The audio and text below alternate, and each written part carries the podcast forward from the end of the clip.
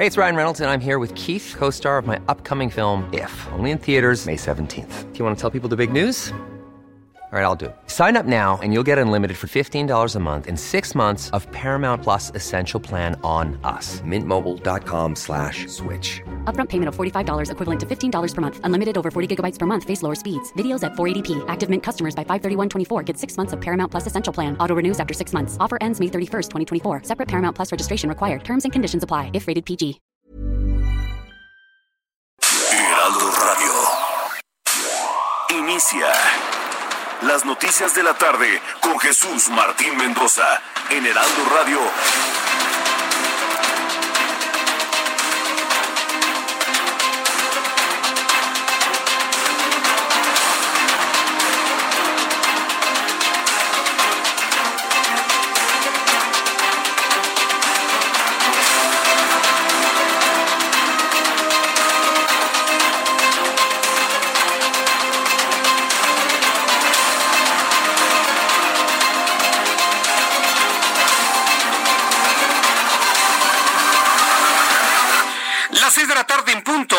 Del centro de la República Mexicana. Bienvenidos, muy buenas tardes. Iniciamos el Heraldo Radio de esta tarde del 4 de agosto del año 2020. Súbale el volumen a su radio.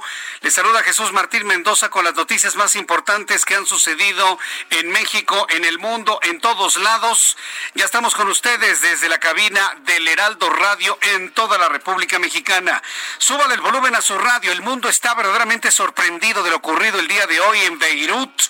Una enorme explosión sacudió este martes el puerto de Beirut, que se encuentra en la capital libanesa, lo que dejó un saldo de al menos 70 muertos.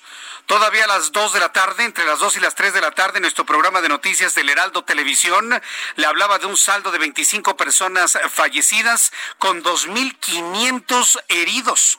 Bueno, pues el saldo hasta este momento es 70 muertos, 3.000 heridos en Beirut. La explosión movió varias partes de la ciudad, pues incluso a kilómetros de distancia, residentes reportaron ventanas rotas y la caída de techos falsos. Estamos hablando de una explosión tan poderosa que su onda expansiva se sintió y se escuchó a 10 kilómetros a la redonda. ¿Qué son 10 kilómetros a la redonda? Toda la Ciudad de México, para que usted se dé una idea. Es como si en el estallido de, de, San Juanico se hubiese escuchado inclusive hasta el Ajusco, para que más o menos usted se dé una idea de lo que son 10 kilómetros en línea recta de punto a punto. Bueno, pues esa extensión fue la que cubrió la fuerza de la poderosa explosión que conforme avanzan las horas empezamos a dudar de que se haya tratado de simples fuegos artificiales. Le voy a tener todos los detalles en los próximos minutos aquí en el Heraldo. Y también le informo que José Ignacio Madrazo, embajador de México en el Líbano, informó que la explosión en el puerto de Beirut se sintió en un radio, como le digo, de 10 kilómetros. A su vez, el secretario de Relaciones Exteriores, Marcelo Ebrard, ha informado que no hay reporte de mexicanos afectados. No hay reporte de mexicanos afectados. Afortunadamente es lo que se sabe hasta este momento, pero evidentemente la información va corriendo. Le digo, se van descubriendo cada vez más personas fallecidas, se están descubriendo cada vez más personas eh, heridas, así que hay que esperar, hay que esperar el resultado de toda la investigación que se está realizando en este punto del mundo. En noticias de nuestro país, aquí en el Heraldo Radio, le informo que el Servicio Sismológico Nacional dio a conocer que durante la tarde de este martes se registró un sismo de 5.7 grados a 151 kilómetros al sur de Ciudad Hidalgo en el estado de Chiapas. Autoridades descartaron el riesgo de un, del tsunami, aunque bueno, hay que decirlo, el epicentro se ubicó en medio del mar. Hasta este momento no ha habido un riesgo de que algo sí pudiese ocurrir. También le informo que el presidente de la República, Andrés Manuel López Obrador, y el general secretario de la Defensa Nacional, Luis Crescencio Sandoval, eh, secretario de la Defensa, pidieron a jueces locales y federales aplicar la ley tras la detención de José Antonio Yepes, alias El Mar. Esto fue lo que dijo Andrés Manuel López Obrador. A las autoridades de Procuración de Justicia, a los jueces, tanto de nivel estatal como, como federal, pues eh, eh, que cumplan con la responsabilidad que les toca eh, en estos momentos. El personal militar, pues en este trabajo de, de gran esfuerzo, de gran riesgo, de dedicación, de un tiempo oh, muy grande invertido, del esfuerzo institucional eh, que realiza todo el personal de las fuerzas de seguridad, del Estado, pues que, vean reflejado en el esfuerzo que van a hacer las autoridades judiciales y jueces, pues el resultado de su esfuerzo. El resultado de ese esfuerzo es la voz, evidentemente, del general secretario Luis Crescencio Sandoval. Ya en su momento, más adelante, aquí en el Heraldo Radio, le voy a presentar los audios de todos los actores de esta información el día de hoy. También le informo que el Marro comparece en privado ante un juez. En privado y de manera virtual es como transcurre la primera audiencia de control de José Antonio Yepes, alias El Marro, a petición de la defensa del líder del cartel de Santa Rosa de Lima, detenido junto con otras cinco personas eh, el fin de semana pasado en Guanajuato. Por cierto, hoy se dieron a conocer videos, imágenes de cómo se realizó la detención, eh, la captura y sobre todo el traslado de este individuo conocido como el Marro. También le informo en este resumen de noticias que la Ciudad de México ya supera los 9 mil decesos a consecuencia del COVID-19, además de 75 mil 383 casos confirmados, según cifras de la administración a cargo de Claudia Sheinbaum. Sin embargo, ya van cuatro días, dice la jefa de gobierno que se ha reducido el número de personas hospitalizadas. Sin embargo, el número sigue creciendo. Más adelante le voy a tener todos los detalles de COVID aquí en el Heraldo Radio. Y esto fue lo que dijo la jefa de gobierno. Al día de hoy son 3.220 personas, ¿es así? Eh, que están hospitalizadas. Tuvimos cuatro días de una reducción muy importante. El día de ayer tuvimos un incremento de alrededor de 30 camas adicionales ocupadas, pero respecto a las semanas anteriores, pues es el día más bajo desde el pico. Bueno, ayer fue el día, antier fue el día más bajo, ayer creció un poco, pero estamos todavía pues revisando lo que va a ocurrir en los siguientes días y tenemos pues una tendencia a la baja como quiera de las últimas 10 eh, semanas a la fecha. Dice Claudia Sheinbaum, hay una tendencia a la baja, pero ayer subió un poco, hoy bajó un poquito. Mire, con este comportamiento de altibajos que ha tenido la cantidad de personas contagiadas de COVID-19 en la Ciudad de México, lo más seguro es que vamos a tener otra semana más en color naranja. Yo no veo, no creo que haya lógicamente condiciones para disminuir el color al, al amarillo. No, no vemos condiciones, la verdad es más desde nuestro punto de vista y con base en lo que estamos observando todos los días, estamos más cerca del rojo que del amarillo, eso es clarísimo. Pero bueno, ya está haciendo este análisis la propia jefa de gobierno Claudia Sheinbaum. En este resumen de noticias también le informo que el presidente Andrés Manuel López Obrador abandonó una de sus metas más ambiciosas y redujo a 2.2 millones de barriles la meta de producción de petróleo para este año 2020, el último año de su administración, para el 2024 quiero decir, el último año de su administración. Claro, si antes no le decimos que en 2020 22 se vaya con la consulta que ay, va a estar súper a mañana. Yo le diría mejor olvídese de eso, eso no existe. En noticias internacionales, el expresidente y senador Álvaro Uribe, el político más influyente de Colombia, anunció a través de su cuenta de Twitter que la justicia ordenó su captura dentro del proceso que se sigue por manipulación de testigos contra un opositor. Por su parte, el, comandante, el mandatario colombiano Iván Duque expresó su apoyo al que fuera su mentor político. Es la voz del presidente de Colombia, Iván Duque. Soy y seré siempre un creyente en la inocencia y honorabilidad de quien con su ejemplo se ha ganado un lugar en la historia de Colombia. Como presidente, hago un llamado a la reflexión. Entiendo el papel de las instituciones y la independencia de poderes. Como ciudadano y creyente en las instituciones, espero que las vías judiciales operen y que existan plenas garantías para que un ser humano íntegro ejerza a plenitud su defensa en libertad. Bien, pues esto es lo que dijo Iván Duque. Iván Duque, presidente de Colombia. Más adelante le voy a tener todos los detalles. También la Organización Mundial de la Salud exigió respeto de los protocolos, así como reglamentaciones en vigor en el desarrollo de una vacuna contra el coronavirus. Esto luego de que Rusia prometiera millones de dosis para la primera parte del año 2021. Con esto, mire, queda completamente superada esa cantidad, esa bola de especulaciones que han surgido en México, que si va a llegar ya la vacuna, que si la van a traer, que si llega desde Rusia. Mire, olvídese toda esa, esa serie de especulaciones.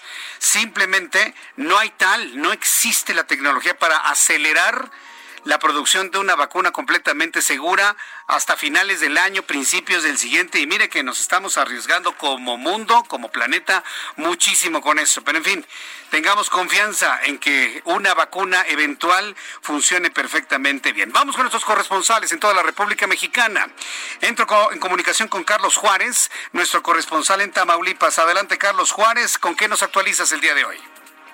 Hola, ¿qué tal? Muy buenas tardes, un gusto saludarte a ti y a todo tu auditorio. Te comento que ante la saturación de los laboratorios públicos y privados en el sur de Tamaulipas, el alcalde de Ciudad Madero, Adriano Segura Kernion, pidió que se certifiquen más lugares y las pruebas puedan ser más económicas. Actualmente, déjame comentarte que eh, oscilan entre los tres mil pesos aquí en esta zona. Reconoció que hay casos como en el de él, que se aplicó una prueba y los resultados llegaron hasta seis días después aunque, aunque salió negativo, manifestó que es necesario que se cuente con más eh, laboratorios y también que se tengan pruebas rápidas que sean gratuitas. Escuchemos lo que dice el edil. Laboratorios certificados para que la ciudadanía se pueda hacer más pruebas.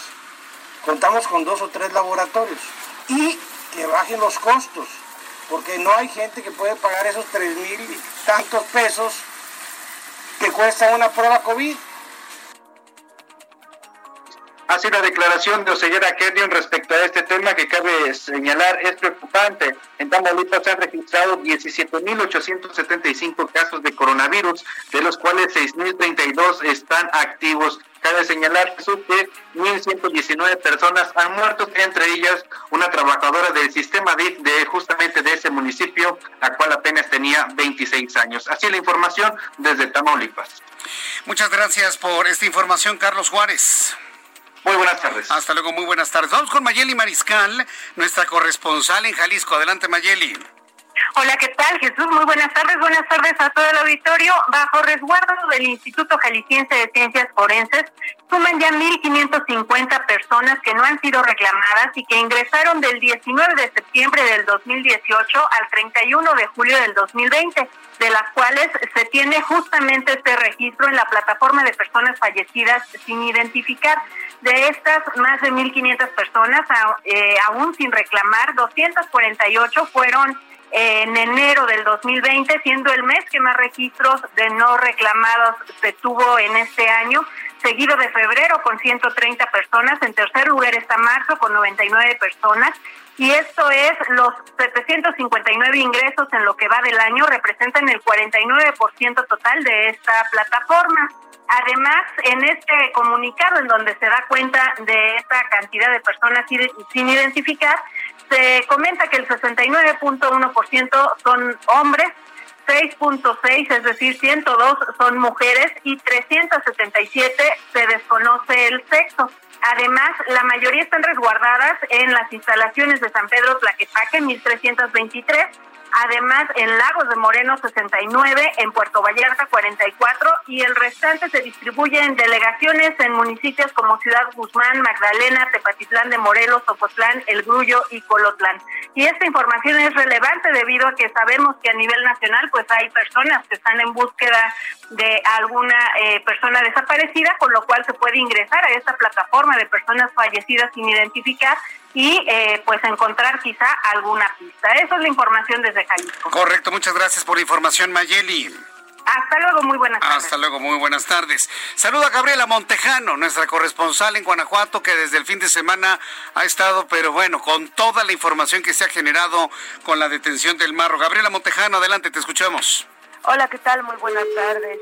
Pues esta vez desde Valle de Santiago, en Guanajuato, por el delito de secuestro agravado y la tentativa de homicidio de 20 agentes, la audiencia de control de detención de seis integrantes del cártel de Santa Rosa de Lima, entre ellos su líder José Antonio alias El Marro, inició este martes de manera virtual desde varios puntos del estado de Guanajuato. El abogado defensor de los seis imputados, que es el mismo que defendió a Rodolfo, el padre del Marro, a María Eva, su madre, y a Jesús Emanuel, acusado de participar en la masacre del anexo el pasado primero de julio en Arandas, en Irapuato, aseguró que teme por su vida, ya que su hermano fue levantado, torturado y marcado por un grupo criminal que opera en Jalisco. A las 11 con 8 minutos comenzó la audiencia y a las 11.41 el juez pidió a los representantes de la prensa salir de la sala eh, los reporteros estábamos en Valle de Santiago para que siguiera su desarrollo de manera privada. Los seis detenidos uno de ellos en camilla y al fondo, y los otros se observaban eh, cinco de ellos sentados en sillas de plástico desde el centro penitenciario de Puentecillas en Guanajuato capital, todos con ropa diferente a la que vestían en el momento de la detención. El marro, José Antonio, con una camisa a cuadros color morada, rodeado de los otros cinco imputados, todos con cubrebocas, escuchaban de manera virtual a través de videos a su abogado defensor, al juez de control y al fiscal, quienes pidieron no hacer públicos sus nombres. Se les acusa de tentativa de homicidio en contra de servidores públicos por el ataque a una veintena de elementos de la Agencia de Investigación Criminal que participaron en el operativo y de acuerdo al último reporte, pues eh, la audiencia se decretó un receso para que continúe el día de mañana, mientras la defensa tiene acceso a la carpeta de investigación. Este es mi reporte desde Guanajuato. Muchas gracias por la información, Gabriela Montejano. Muy buenas tardes. Muy buenas tardes. Pues así se dieron todas, eh, todo este momento del cual le tendré más detalles más adelante aquí en el Heraldo Radio. Vamos con nuestros compañeros reporteros urbanos, periodistas especializados en información de ciudad. Saludo a Gerardo Galicia. Gerardo, qué gusto saludarte. Muy buenas tardes. Gusto es nuestro Jesús Martín, excelente tarde y tenemos reporte para nuestros amigos que van a utilizar la calzada San Antonio Abad. De momento es una excelente opción para poder llegar a la zona centro de la capital. Pueden alcanzar velocidades por arriba de los 40, eh, 50 kilómetros por hora. Por supuesto, no hay que abusar del acelerador. El problema es salir del centro histórico. Son muchos los automovilistas que ya salen hacia la zona sur y tenemos algunos conflictos viales llegando al metro San Antonio Abad y sobre todo llegando al metro Chabacano. Y a pesar, Jesús Martín, de que tenemos en la Ciudad de México el semáforo naranja, eh, vemos a muchísimas personas a caminar y pasear por la Plaza Tlaxuaje sin utilizar cubrebocas. En estos momentos deben ser cerca de 40, 50 las personas que se ubican en este punto sin cubrebocas, sin ningún sin guardar la, la sana distancia, así que si van a salir a las calles o necesitan salir a las calles, hay que hacerlos bien protegidos. Y por lo pronto, el reporte. Muchas gracias eh, por la información, Gerardo Galicia. Hasta luego. Hasta luego, que te vaya muy bien. Vamos con nuestro compañero Alan Rodríguez, que nos tiene más información. ¿En dónde te ubicas, Alan? Jesús Martín, muy buenas tardes. Tenemos en estos momentos complicada circulación en la zona de las avenidas Vertis al cruce con Río de la Loza y también en Chapultepec. Te comienzo explicando cómo se encuentra en la avenida Vertis y es que el avance procedente de la zona del eje 3 sur hasta el cruce de Arcos de Belén se ve afectado por un corte a la circulación debido a obras frente a la Escuela Libre de Derecho. Unidades con dirección al sur y también hacia la zona centro están compartiendo un carril en este punto. En otro lugar en la avenida Chapultepec, a la altura de Abraham González, con dirección hacia la avenida de los Insurgentes, se encontrará con la estructura de un puente peatonal que fue desensamblado durante la madrugada y que va invadiendo un carril de la circulación donde se planea realizar un crucero seguro. Mientras tanto, le recomendamos disminuir su velocidad, pues están cruzando y caminando sobre el arroyo vial algunos peatones que se dirigen a esta hora con rumbo hacia las estaciones del metro cercanas. Es el reporte que tenemos circulación con complicada en esta zona de la ciudad. Gracias por la información, Alan Rodríguez. Estamos al pendiente, buenas tardes. Estamos al pendiente. Saludo con mucho gusto a Augusto Atempa, nuestro compañero reportero. Adelante, Augusto. Jesús Martín, muy buenas tardes. Tenemos tráfico pesado en los carriles laterales y centrales de viaducto Tlalpan. Esto para los automovilistas que buscan llegar a la México-Cuernavaca. Y es que en la intersección con la autopista se mantienen obras por lo que es reducción de carriles y el paso de los vehículos es lento. La fila de los coches llegan hasta la zona de hospitales y periférico. Tan, eh, como alternativa para poder librar este, este embotellamiento, pues está la avenida Calzada de Tlalpan, la avenida de los Insurgentes, aunque esta última presenta más carga desde la calle de Galeana y la incorporación con la México-Cuernavaca. Paciencia para poder librar este punto y una vez pasando las obras, la circulación mejora, ya sea para aquellos que buscan llegar a la autopista México-Cuernavaca. Y empieza a llover en la zona sur, hay que manejar con mucha precaución. Jesús Martín, el reporte. Muchas gracias por la información, Augusto Atempa. Muy buenas tardes. Hasta luego, muy buenas tardes. Pues cuando el reloj marca las 6 de la tarde con 18 minutos, así estamos iniciando nuestro programa de noticias. Y es importante también recordar lo que sucedía un día como hoy en México, en la historia y en el mundo con Abraham Arreola, un día como hoy, 4 de agosto. Hola, bienvenidos. Esto es un día como hoy en la historia 4 de agosto. 1693, en la región de Champagne, Francia, oh la el fraile Don Perignon inventa el champán. 1782, en Viena, Austria, el compositor Wolfgang Amadeus Mozart se casa con su prima. 1789, en Francia, la Asamblea Nacional de la Revolución Francesa abole los privilegios de la aristocracia y de régimen feudal. 1944, en el lado occidental de la ciudad de Ámsterdam, Países Bajos, en el marco del Holocausto judío, un informador, al cual nunca se le identificó, delata ante agentes nazis el escondite de la niña Ana Frank, quien falleció a la edad de 13 años. 1965. En Estados Unidos, el presidente Lyndon Johnson solicita al Congreso la aprobación de 1.700 millones de dólares para el refuerzo de la presencia militar estadounidense en Vietnam. 1997. En Arles, en Francia, muere Janet Calment, la persona más longeva del mundo que se ha registrado. Tenía 122 años y 164 días. Mientras tanto, en México, en 1568, muere en el convento de San Francisco de la Ciudad de México Fray Toribio de Benavente, defensor de los indios y autor de la historia de los indios de la Nueva España. Además, en Argentina se celebra el Día del Panadero y en Aramberry, en el estado de Nuevo León, concluye la Feria del Aguacate. Jesús amigos, esto fue un día como hoy en la historia. Gracias. Muchas gracias, Abraham Arreola. Muchas gracias por tus comentarios y por hacer este recuento de lo que sucede en el mundo y en la historia. Bueno, cuando el reloj marca las 6 con 21, 6 de la tarde con 21 minutos, estoy recibiendo varios comentarios de nuestros amigos a través de YouTube. Les recuerdo que en YouTube estamos en un canal Jesús Martín MX, así se llama el canal, así me puede usted encontrar, en donde tenemos esta posibilidad, tengo esta posibilidad de retroalimentación con usted. Me envía comentarios, opiniones, observaciones, bueno, ya hasta del nudo de mi corbata me hicieron observaciones, imagínese. Entonces puede comentarme usted todo lo que usted guste, pero hay muchas personas que me están preguntando exactamente qué fue lo que ocurrió en Beirut. Siguen las investigaciones hasta este momento. ¿Qué es lo que se sabe?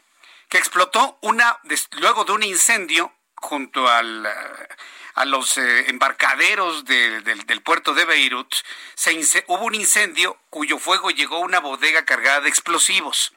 ¿Qué explosivos? Bueno, se ha estado hablando que se trataba de fuegos pirotécnicos.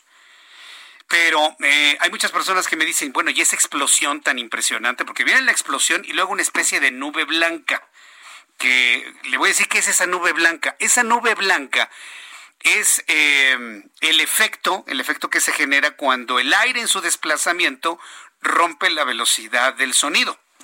Entonces viene la explosión, sí, viene la explosión, la misma explosión hace que el aire corra hacia los lados a una velocidad superior a la de la velocidad del sonido. Entonces, el rompimiento, el efecto del látigo, genera esa como nube, como fenómeno atmosférico. Eso fue lo que pasó. Se disipa rápidamente, entonces ya se ve una columna de humo impresionante hacia el cielo de Beirut. Por eso se ve tan espectacular la explosión. Entonces, eh, hemos visto, he consultado, he preguntado por qué se hace eso blanco. Ah, pues es eh, precisamente el viento o el aire circundante que en el momento de la explosión es expulsado hacia los lados a una velocidad mayor a la del sonido. Eso es lo que ocurre. Y por eso fue tan violenta la explosión el sonido alcanza hasta 10 kilómetros a la redonda. Ahora bien, tomando en cuenta estos elementos ya de análisis, ¿usted cree que fueron fuegos artificiales? Yo tampoco lo creo, pero le estoy nada más transmitiendo las primeras investigaciones que se están realizando. Saldo hasta este momento, 70 personas muertas, 3.000 heridos, daños materiales incalculables. Es más, los daños se extienden a toda la ciudad de Beirut, a toda. Hay casas, edificios, construcciones a 10 kilómetros de distancia que se le rompieron los vidrios. Nada más imagínense la fuerza de la onda expansiva. ¿De qué se trató? De un ataque terrorista. Hasta este momento no se ha confirmado. Esto ha simbrado al mundo árabe, por supuesto. Ha prendido todas las alertas de qué es lo que se pudo tratar. Yo a las 2 de la tarde entrevisté a una persona con... Eh, de análisis geopolítico y me dice que es muy temprano para poder generar algún tipo de especulación que iría hacia la posibilidad de detonar un punto de conflicto armado en esa región por intereses políticos de Estados Unidos, de manera concreta de Donald Trump. Bueno, se me antojó ya un poco forzado, pero finalmente es lo que algunos están esperando a que se confirmen ciertos datos y poder lanzar estas hipótesis que podrían, por supuesto, eh, inmediatamente o en cualquier momento desecharse. Pero usted, ¿qué es lo que piensa? ¿Qué piensa que puede ocurrir? Este año 2020 pasará la historia como el año más extraño, más difícil que hemos vivido. ¿Qué más 2020? ¿Qué más? Así que bueno, le invito para que me escriba a través de mi cuenta de Twitter, arroba Jesús Martín MX, y a través de mi cuenta de YouTube, en este canal, para que usted y yo estemos en contacto, Jesús Martín MX. Escuchas a Jesús Martín Mendoza con las noticias de la tarde por Heraldo Radio, una estación de Heraldo Media Group. Heraldo Radio, la HCL se comparte, se ve y ahora también se escucha.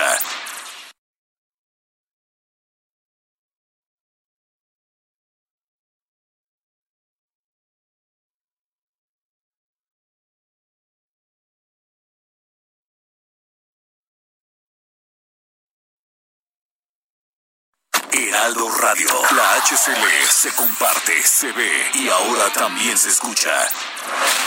Escucha las noticias de la tarde con Jesús Martín Mendoza. Regresamos. Ya son las 6 de la tarde con 30 minutos, hora del centro de la República Mexicana. Escuche usted el Heraldo Radio y le saluda Jesús Martín Mendoza.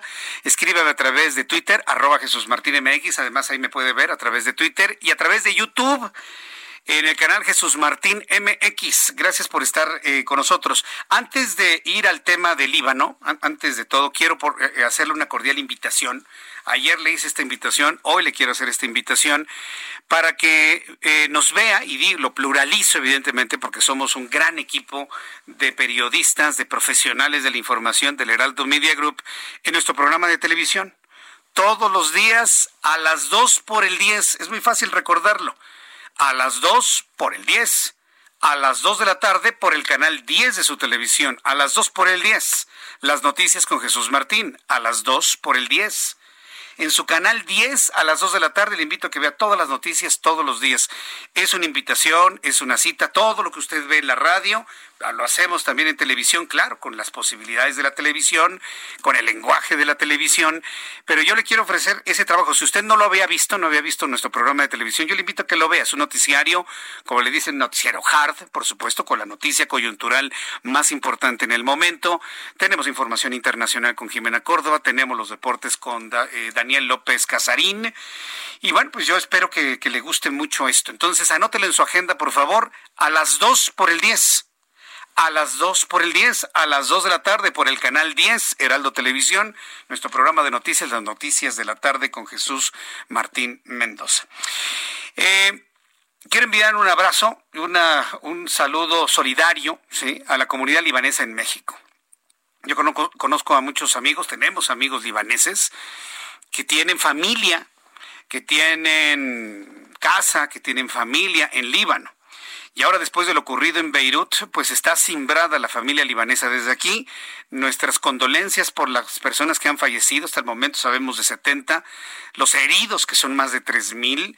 Y bueno, pues esperemos que esto no signifique el inicio de una escalada. De verdad que yo espero eh, de todo corazón que esto sea verdaderamente un accidente, que no pase a mayores y que continuemos nuestra vida luchando con un como lo dijo el secretario de, Educación Pública ayer, con ese extraño enemigo que es el coronavirus y no tener que estar luchando contra otros enemigos que estén provocando ataques terroristas en otras partes del mundo para detonar quién sabe qué.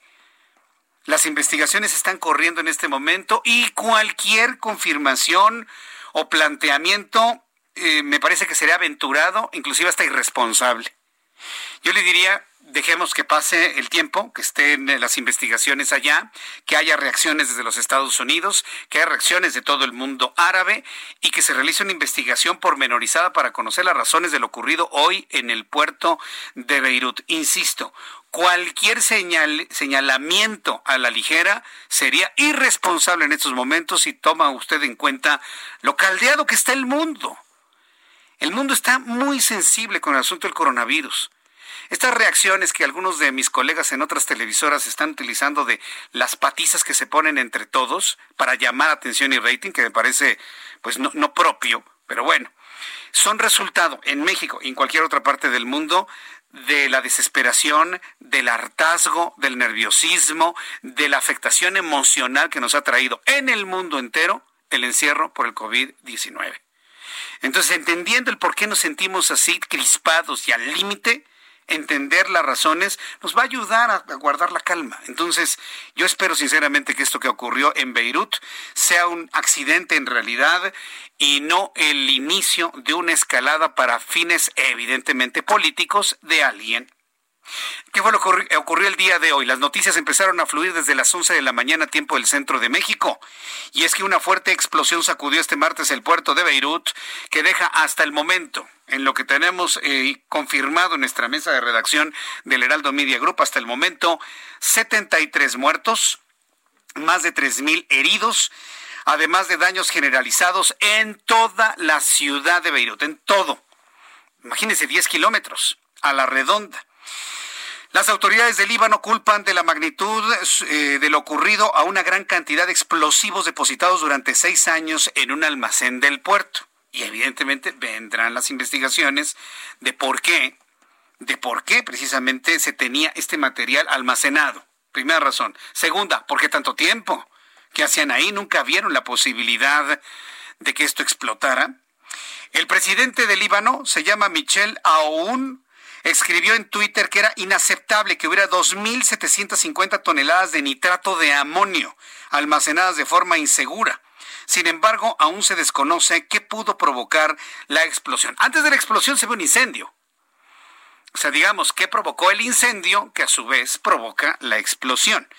Están precisamente en la investigación de todo esto, pero además investigando, según lo que ha dicho el propio presidente libanés, están investigando qué fue lo que sus, por, qué hubo o quién tomó la decisión de mantener tantos explosivos, de quiénes eran, es volado, vaya usted a saber de quién. Finalmente es algo que se tendrá que informar al mundo en su momento. Si eran del propio ejército, 2.700 toneladas de nitrato de amonio almacenadas. ¿Qué hacían ahí? Es lo que están investigando. Pero hay dos elementos importantes. La explosión ocurre muy cerca de uno de los diarios de mayor influencia en Beirut las oficinas quedaron totalmente destrozadas. Investigación en esa línea, seguramente la van a hacer. Otro elemento, había familiares del primer ministro libanés en las inmediaciones y resultaron lesionados. Eh, si se trata de una acción concertada, iba hacia, hacia los eh, familiares del primer ministro o iba hacia el diario, no se sabe. Por eso le digo, quien le afirme algo y se lo diga a pie juntillas, está cayendo en un acto de irresponsabilidad. Dejemos que la investigación fluya. Por lo pronto ha sido impresionante. ¿Ha visto los, los videos? ¿Ha visto las imágenes? No, no, es increíble. Precisamente en las imágenes que le tengo de nuestro programa de televisión en mi cuenta de Twitter, arroba Jesús Martín MX y en la cuenta del Heraldo de México, le presenté el día de hoy varias, varios videos, porque además debo decirle, por alguna razón extraña, hay una cantidad enorme de videos de diferentes ángulos y de diversas personas que estaban tomando el momento de la explosión. ¿Por qué el momento de la explosión lo vieron? Porque había un incendio previo. Entonces se veía el incendio a lo lejos, había una columna de humo, se veía el fuego y mientras mucha gente estaba tomando el video del incendio, sobreviene la explosión. Entonces las imágenes son verdaderamente es, permítame el término, son espectaculares en cuanto a la fuerza que puede tener el estallido de 2.750 kilogramos de amonio, de nitrato de amonio. El primer ministro del Líbano, Hassan Diab, anunció que se decretó duelo nacional a partir de este miércoles en honor a las víctimas de la explosión ocurrida. En un breve discurso televisado, Diab afirmó que esta catástrofe no pasará sin responsabilidades y se hará justicia, pues es la labor del gobierno. Además, prometió que los responsables van a pagar el precio. Sí, porque hasta, en un accidente hay responsables. En eso hay que ser muy claros. Esta es una promesa a los mártires y a los heridos, remarcó el jefe del Ejecutivo en Líbano. Dijo que se harán públicos los hechos respecto al peligroso almacén que existía desde el año 2014 sin ofrecer más detalles. Entre los fallecidos se encuentra el secretario general del partido político de las falanges libanesas, Nazar Naharian. El aspecto político, el aspecto de comunicación, es lo que se está investigando precisamente como causas de la tremenda explosión que se, que se vivió el día de hoy. Obviamente en México se expresaron todas las condolencias necesarias eh, para un acontecimiento como este. José Ignacio Madrazo, embajador de México en Beirut, informó que hasta el momento no existe reporte de mexicanos afectados en la explosión eh, allá en Líbano. Esto lo informó en sus redes sociales, mientras que Marcelo Ebrard, secretario de Relaciones Exteriores, también confirmó el hecho de que no hay mexicanos involucrados en la explosión, no hay heridos ni muertos mexicanos, de lo que se sabe hasta este momento. Asimismo, se avisó que todo el personal de la Embajada de México en eh, Beirut se encuentran en buen estado de salud. No tienen afectaciones. Evidentemente el, el, edificio ha de haber resultado con algunas afectaciones, pero nada, nada que lamentar afortunadamente. Eh, esta cifra de muertos va a crecer, le adelanto, ¿eh? ahorita vamos en 73, podría llegar a 100 o podrían ser más, pero estaremos al, al, tanto de las actualizaciones que desde Beirut lleguen a nuestra mesa de redacción aquí en el Heraldo Radio. Ya son las 6 de la tarde con 39 minutos, hora del centro de la República Mexicana. Regresamos a nuestro país con noticias de aquí que aquel que tembló, tembló en Chiapas y no tenemos de alguna manera certeza de que se haya sentido en la Ciudad de México, al menos nadie lo ha reportado. Un sismo de magnitud 5.7 grados se sintió al sur de Ciudad Hidalgo en el estado de Chiapas, con epicentro a 139 kilómetros de la entidad. Estaría muy lejos, no creo que alguien lo haya sentido en la capital de la República. El epicentro se ubicó a 139 kilómetros al sur de Ciudad Hidalgo en el estado de Chiapas, en el mar informó el Servicio Sismológico Nacional. Tras el sismo, el Sistema Estatal de Protección Civil inició los protocolos de monitoreo y emergencia para atender posibles daños o lesionados por este movimiento sísmico. Protección Civil informó por medio de sus redes sociales que a través del CENACOM se mantiene una comunicación con las unidades estatales y municipales de protección civil y con los integrantes de esta instancia para realizar las evaluaciones preliminares de la zona donde se presentó este sismo. Entonces, bueno, pues eh, Protección Civil en el estado de Chiapas está revisando la situación. Hay que recordar que desde el sismo pasado, el sismo fuerte, usted lo recuerda, en, el estado de Oaxaca, eh, se sumaron centenares de sismos, se sumaron centenares de sismos y por lo tanto eh, el estado de Chiapas quedó en el segundo lugar en la cantidad de sismos. En primer lugar está Oaxaca, pero en los últimos años, debo decirle, en los últimos años, el estado de Chiapas ha sumado miles de sismos, ¿eh? miles. 5 mil, 6 mil, 7 mil, 9 mil sismos eh, cada año. Y esto nos habla precisamente del dinamismo que tiene esa, esa zona. En otras noticias, cuando ya el reloj marca las 6 de la tarde con 41, no se le vaya a hacer tarde. Hay mucho tránsito hoy en la capital de la República, no se vaya a confiar. Conforme avanzan los días, lamentablemente todo se empieza a normalizar. Hoy el presidente de la República, junto con el general secretario de la Defensa Nacional, Luis Crescencio Sandoval González, llamaron a las autoridades del Poder Judicial, tanto a nivel federal como estatal, a que cumplan con la responsabilidad que les toca. Tras la detención de José Antonio Yepes Ortiz, alias El Marro, y que se vea reflejado el esfuerzo de los agentes de seguridad que participaron en el operativo de Guanajuato. Usted que me escucha y que me ve a través de YouTube y que me escribe a través de Twitter, ¿qué opinan ustedes de la pues hay que decirlo, ¿no? La rápida solución del problema de inseguridad en Guanajuato, siempre atribuida a El Marro, al líder de este cartel de Santa Rosa de Lima. ¿Ustedes qué opinan? ¿Consideran que fue algo surgido de la nada? Resultó extraño, sin duda alguna, pero qué bueno que se hizo rápido y en este momento está bajo buen resguardo. Durante la conferencia matutina en Tepic Nayarit, el titular de la Secretaría de la Defensa Nacional dio detalles del operativo realizado la madrugada del domingo que culminó con la captura del líder del cartel de Santa Rosa de Lima, integrantes de ese grupo criminal y la liberación de una empresaria en el municipio de Juventino Rosas. Esa empresaria estaba secuestrada, entonces con la misma acción lograron liberarla. Es la voz de Luis Crescencio Sandoval, general secretario de la Defensa Nacional. Yo, yo quisiera aprovechar también para eh, mencionar que que bueno, las autoridades de Procuración de Justicia a los jueces, tanto de nivel estatal como, como federal, pues que cumplan con la responsabilidad que les toca en estos momentos. el personal militar, pues en este trabajo de, de gran esfuerzo, de gran riesgo, de dedicación, de un tiempo oh, muy grande invertido, del esfuerzo institucional eh, que realiza todo el personal de las fuerzas de seguridad del Estado, pues eh, que, vean eh, reflejado en el esfuerzo que van a hacer las autoridades judiciales y jueces, pues el resultado de su esfuerzo, de su empeño y del riesgo que pusieron en realizar esta operación. Bien, pues esto fue lo que comentó y lo que compartió el propio general secretario Luis Crescencio Sandoval sobre las acciones realizadas este fin de semana. Andrés Manuel López Obrador, que trabaja de presidente de México, también comentó lo siguiente esta mañana. Sí creo que es importante el que las autoridades judiciales, como aquí lo mencionó el general secretario, actúen con rectitud, con integridad, que se aplique la ley, tanto autoridades judiciales estatales como federales, para que no haya impunidad, porque eh, todo esto que estamos padeciendo en México, lo comentaba, tiene mucho que ver con la impunidad. Esto fue lo que comentó el presidente de la República. Pues ojalá y no haya impunidad, presidente, porque le voy a decir una cosa al presidente de la República y que se lo anote ahí su gente, porque ahorita el presidente está, yo creo, descansando, desconectado, como normalmente sucede, se desconecta en las tardes, asiste de viaje. Pero pásenle un papelito.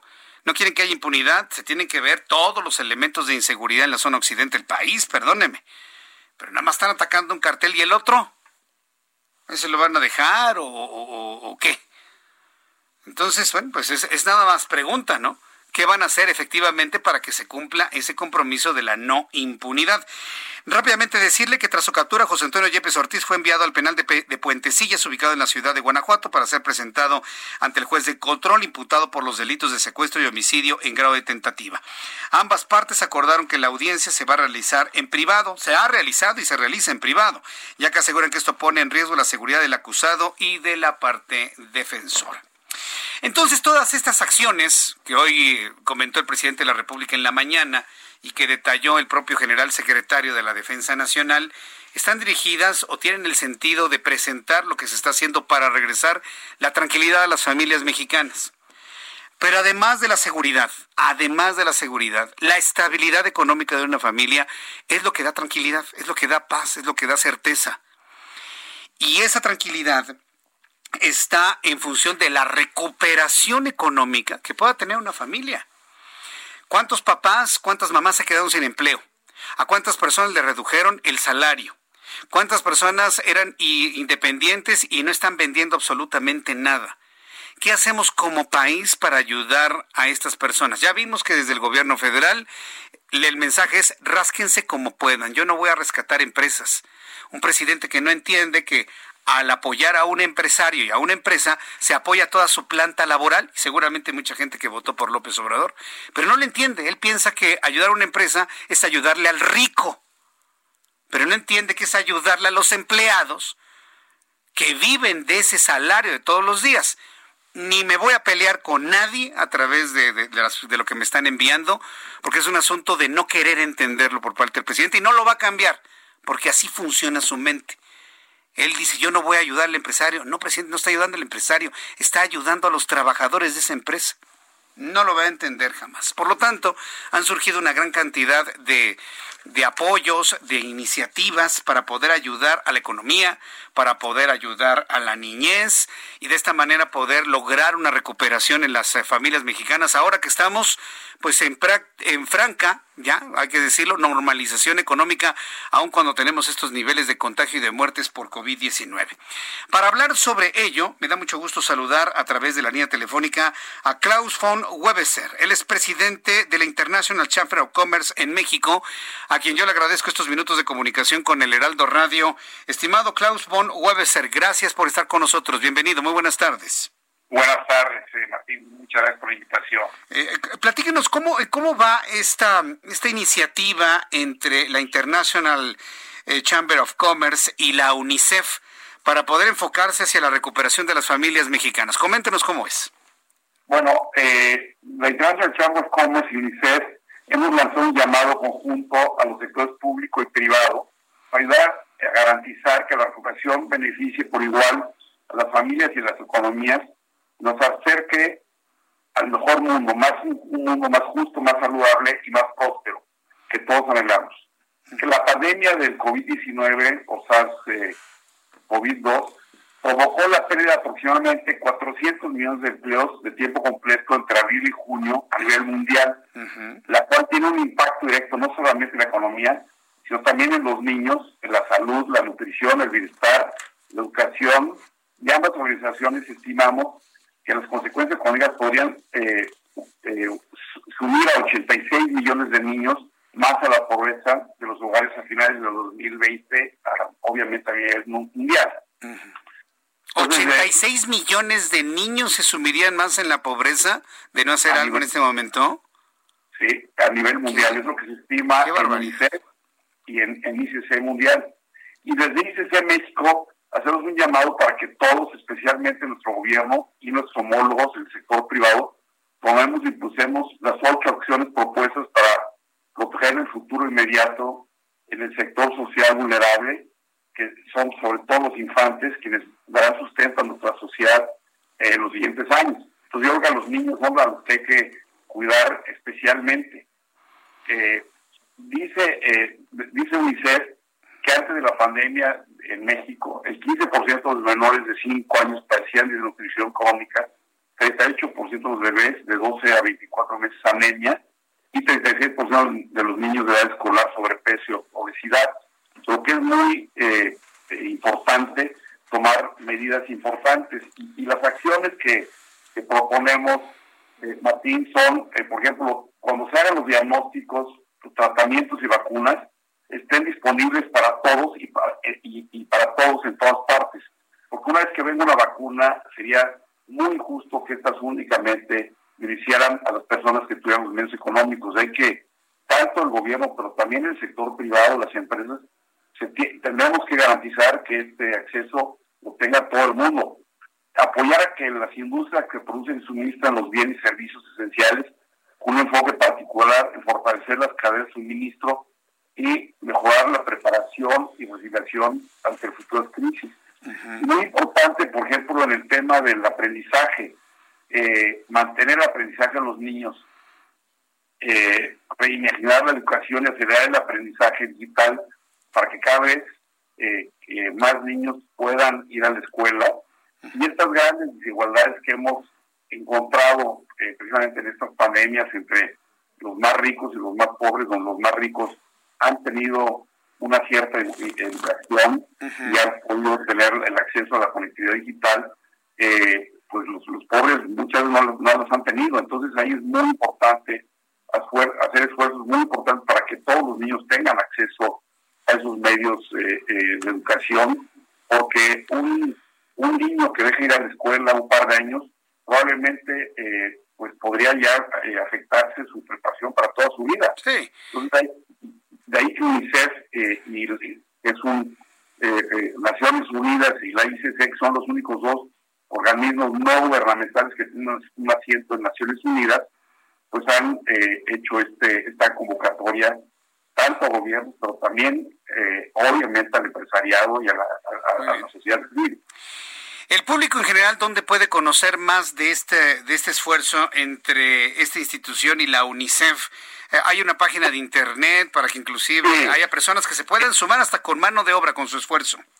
Por supuesto, en la, en, la página de, de, ICC México, es la Cámara de Comercio Internacional, eh, hay un, acceso, ahí podrán eh, acceder a toda esta información, tanto, tanto la página ICC a nivel mundial en París como en ICC México hay acceso a través de Internet a esta, esta información de esta guía para que, hemos lanzado. Muy bien, correcto. Bueno, pues vamos a buscar esta, esta página y hacemos esta convocatoria para que el público ingrese a esta página, conozcan más y se pongan en contacto con ustedes. Yo quiero agradecerle mucho Klaus von Webeser, el que me haya tomado la llamada telefónica en el Heraldo Radio a esta hora de la tarde. Muchas gracias, Klaus. Muchas gracias. Hasta luego. Que le vaya muy bien. Hasta luego. Muy buenas tardes. Klaus von Webeser, presidente de la International Chamber of Commerce de México o Cámara Internacional de Comercio. Dice, ahora mencionaba algo muy importante, a mí me parece que es muy importante lo que mencionaba, que los niños tienen que ir a la escuela. En este momento, bueno, no hay clases presenciales y seguramente nos vamos a tardar hasta el año 2021 para volver a ver escuelas con asistencia de los niños, es decir, con clases presenciales hasta el año que entra. Pero tiene mucha razón lo que dice Klaus y a lo mejor alguien pudo haberlo sentido como exagerado, pero no. Yo ya sabía eso. Cuando un pequeño, cuando un niño, cuando un muchacho en secundaria, en preparatoria, y esto es producto de, de lo que me compartieron mis maestros en ese tiempo en el Instituto México, nos decían, ustedes su única actividad es estudiar, estudiar, estudiar, no dejar años que pasen. Porque si ustedes se ponen a trabajar, nos decía Luis Cisneros Espinosa, lo recuerdo mucho, este gran, gran, gran maestro, que seguramente alguien lo conoció eh, nos decía, cuando empiezan ustedes a trabajar y empiezan a sentir las mieles del dinero, y así lo decía, las mieles del dinero, y decía, las mieles del dinero es comprar lo que tú quieras y demás, y con poco esfuerzo obtener dinero, razón por la cual muchos se van por el camino fácil del crimen. Cuando hay esas mieles del dinero, difícilmente se regresa a la escuela. Tiene toda la razón Klaus von Webeser y mi maestro de ese entonces.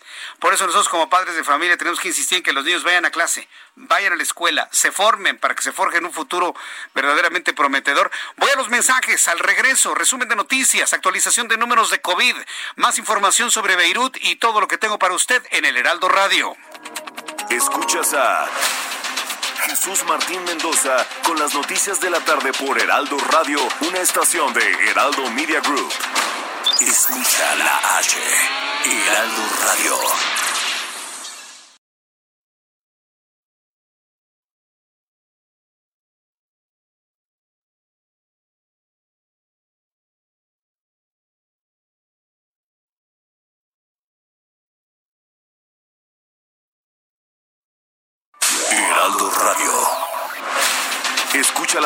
De la tarde con Jesús Martín Mendoza. Regresamos.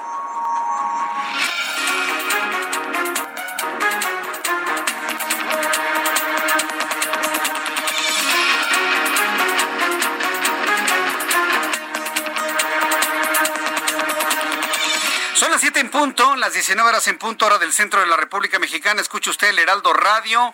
Le saluda Jesús Martín Mendoza y le presento un resumen con las noticias más importantes. En primer lugar, le informo que, según lo que se informa hace unos minutos, cae la Big Mama, operadora de la Unión Tepito y cercana a Lunares.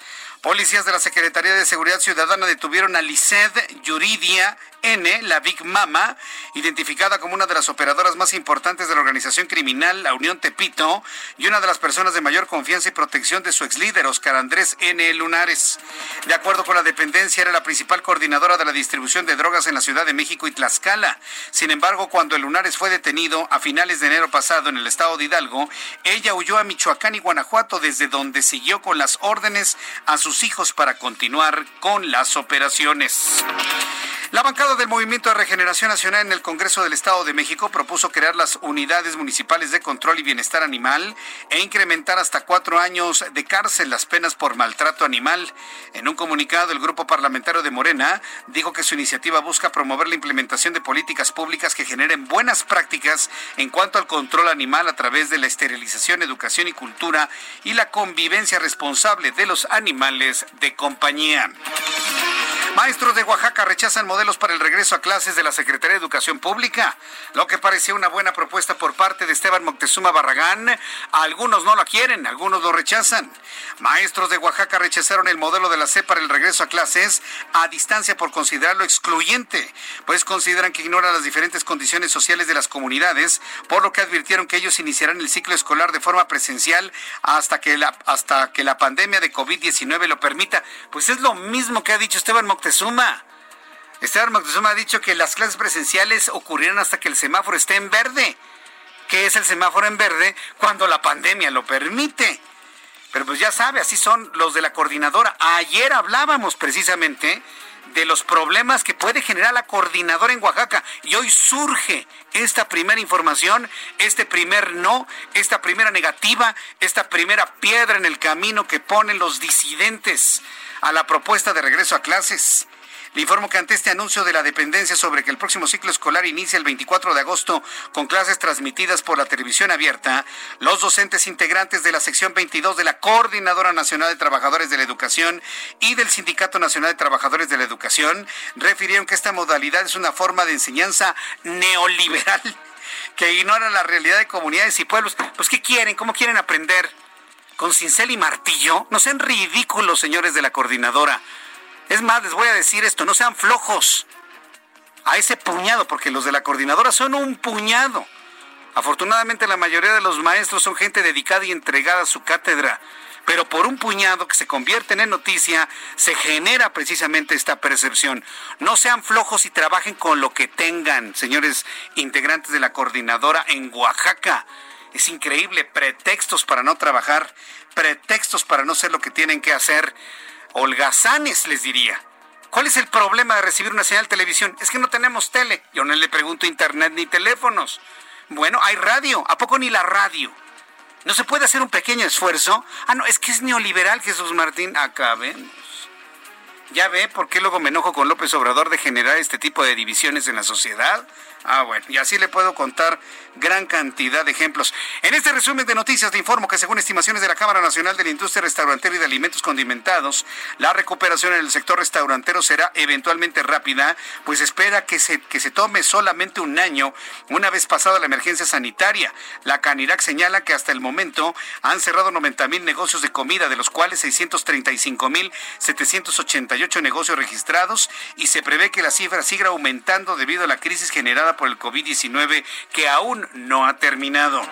Noticia de último minuto aquí en el Heraldo Radio. La defensa aérea de la Embajada de Estados Unidos en Bagdad repele un ataque con proyectiles. Y esto sucede horas después de esta explosión en Beirut. Medios internacionales reportan que las sirenas en Bagdad, Irak, en Bagdad, Irak se activaron luego de detectarse cohetes disparados contra la Embajada de los Estados Unidos. Imagínense de lo que estamos hablando.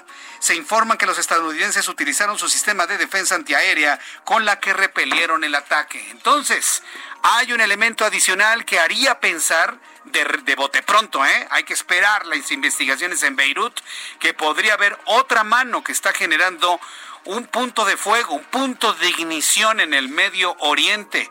Hay que mantenernos muy atentos en medio de la pandemia en el mundo. Lo que nos faltaba, ¿qué más 2020? ¿Qué más?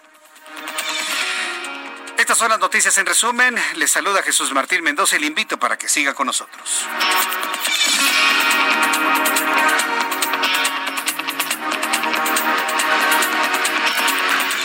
son las siete con seis, las 19 horas con seis minutos, hora del centro de la República Mexicana.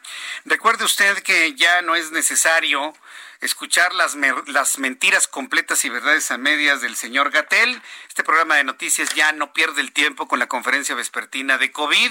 Al ratito le voy a tener lo que hoy se informó en la conferencia vespertina de la Secretaría de Educación Pública sobre el regreso a clases. Vamos a estar, es, es así para que vea que se da hacia las 5 de la tarde, le voy a tener detalles de lo más destacado que se ha informado. Sin embargo, pues bueno, se ha vuelto a reiterar sobre la fecha de regreso a clases, las modalidades, televisión eh, abierta, canales de televisión de posesionarios de concesiones privados, de televisoras estatales, de las cuatro cadenas nacionales, eh, vaya, finalmente se ha reiterado eso, pero algunas particularidades las estaremos comentando en los próximos minutos aquí en el Heraldo Radio para que por favor usted se mantenga muy pendiente de todo ello. También vamos a tener la actualización de los números de COVID-19 al ratito. En cuanto los tengamos, se los comparto, los analizamos, vemos cómo han crecido. Recuerde que durante el fin de semana la información no fluye como normalmente fluye de lunes a viernes. Así que prepárese para seguramente enterarse de cosas dramáticas en cuanto a un crecimiento que se sigue dando en, eh, en cuanto a contagiados y fallecidos por COVID-19. Bien, quiero informarle eh, sobre noticias que se han generado en la Suprema Corte de Justicia después de nuestros compañeros reporteros urbanos. vamos a entrar en comunicación con Alan Rodríguez. Adelante, Alan, te escuchamos. Muy buenas tardes. Jesús Martín, un gusto saludarte de nuevo y tenemos buenas noticias para nuestros amigos que se encuentran circulando en estos momentos cerca de la alcaldía de Coyoacán, y es que finalmente fue retirado el bloqueo que mantenían vecinos de la colonia CTM Culhuacán, de la unidad habitacional, quienes estaban solicitando el desasolve para la, el sistema de drenajes de su unidad habitacional, y es que en esta temporada de lluvias, pues bueno, ellos han registrado bastantes inundaciones y anegaciones por la temporada de lluvias. Quiero comentarles que participaron alrededor de 60 personas, quienes debido a la lluvia que se está registrando en estos momentos, únicamente se replegaron, pero están haciendo espera de eh, autoridades de la alcaldía para exponerles la problemática que están pasando y que en estos momentos comienza a verse pues a simple vista ya que con la lluvia y la falta de desasolve el agua ha comenzado a acumularse. Es el reporte que tenemos. Colonia obrero obrera pasada por agua, otras partes de la República Mexicana también llueve con intensidad. Augusto Atempa, ¿en dónde te ubicas? Adelante, Augusto. Jesús Martín, seguimos en la zona sur de la ciudad. Sobre la avenida de los insurgentes hay un operativo de elementos de tránsito para agilizar la vialidad e impedir que los automovilistas se detengan a la altura de la joya. Y es que tanto taxistas como los automovilistas paraban sus vehículos antes de llegar al caminero y esto provocaba, provocaba tráfico para los conductores que van hacia la México-Cuernavaca. También tenemos tráfico sobre esa misma avenida pero es a la altura de Villa Olímpica hasta San Fernando. Esto es a causa de los semáforos y de obras que hay en la esquina de Santa Teresa. Pasando este punto, los conductores tienen un muy buen avance hasta el Hospital de Neurología. En sentido contrario, la circulación, es decir, ah, de la México-Cuernavaca hacia Periférico, va muy bien, hay muy buen avance, solo se tendrán, se detendrán los automovilistas a causa de los semáforos. Jesús Martín, mi reporte. Muchas gracias por la información, Augusto Atempa. Muy buenas tardes. Hasta luego, buenas tardes. Saludo con mucho gusto a Gerardo Galicia en otro punto de la gran capital. Adelante, Gerardo.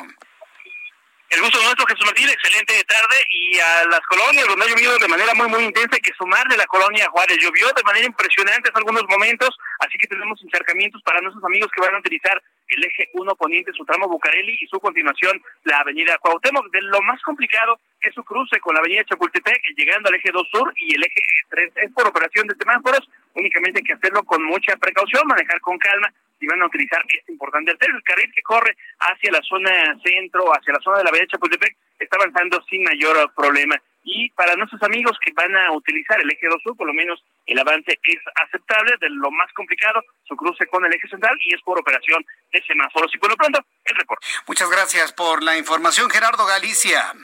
Hasta luego. Hasta luego, que te vea muy bien. Quiero invitar a nuestros amigos que nos están escuchando en todo el centro del país en toda la República Mexicana, en donde esté lloviendo, envíeme sus fotografías de la lluvia en cualquier parte de la República donde usted se encuentre.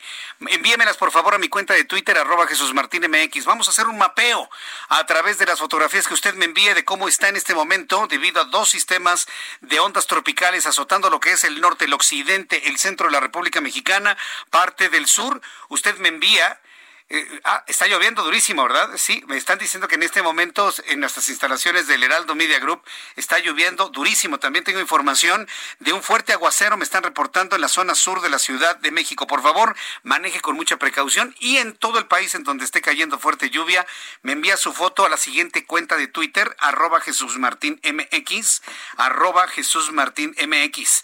De esta manera hacemos un mapeo de la República Mexicana, vemos cómo está el clima y de esta manera todos nos informamos de cómo se encuentra la República Mexicana con estos casos. Muchas gracias a las personas que ya me empiezan a enviar sus eh, fotografías, sus gráficas para darnos cuenta de cómo se encuentra en este momento. Me dice Dani COVID a través de, de Twitter, te van a cancelar el nombre, ¿eh? Por cierto, las redes sociales están cancelando las cuentas que usan el nombre de COVID, por cierto, ¿eh? Te lo digo para que Dan Garfias no te vayan a cancelar tu cuenta. Me dice Jesús Martín, ¿dónde puedo reportar a personas que están violando las medidas sanitarias, están haciendo una fiesta en plena calle con grupo norteño y gente bebiendo en vía pública. Esto sucede en la colonia 10 de abril, Naucalpan, calle General Lázaro Cárdenas, esquina con Avenida San Agustín. En principio las autoridades municipales, pero lo estamos comentando al aire para que inclusive las autoridades estatales vayan a este lugar hacer un resguardo por el peligro de contagio que eso puede significar. Repito la ubicación. Colonia 10 de abril, Naucalpan. Esto sucede en la calle General Lázaro Cárdenas, esquina Avenida San Agustín. General Lázaro Cárdenas, Avenida San Agustín, en la 10 de abril en Naucalpan. Atención amigos en Naucalpan. hay que dirigirse a ese lugar con elementos policíacos para revisar qué es lo que está ocurriendo porque aunque esta gente no cree en el coronavirus, hay gente que está preocupada porque se pueda generar un incremento en el contagio de COVID-19. Saludo con mucho gusto a mi compañero Carlos Navarro, periodista del Heraldo Media Group, quien nos tiene información de la jefa de gobierno. ¿Qué fue lo que dijo la jefa de gobierno? Eh, Carlos, adelante.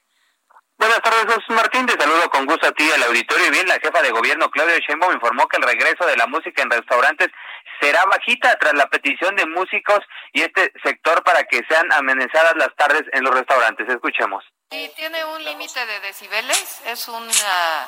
Nos lo pidieron eh, los propios restauranteros y músicos también. Eh, y se hizo una valoración con el área de, de la Agencia de Protección Sanitaria y se encontró que si es música muy bajita, ah, con eh, ciertos decibeles, no, no tiene problema, se puede seguir eh, el proceso de protección a la salud eh, bajo esta condición.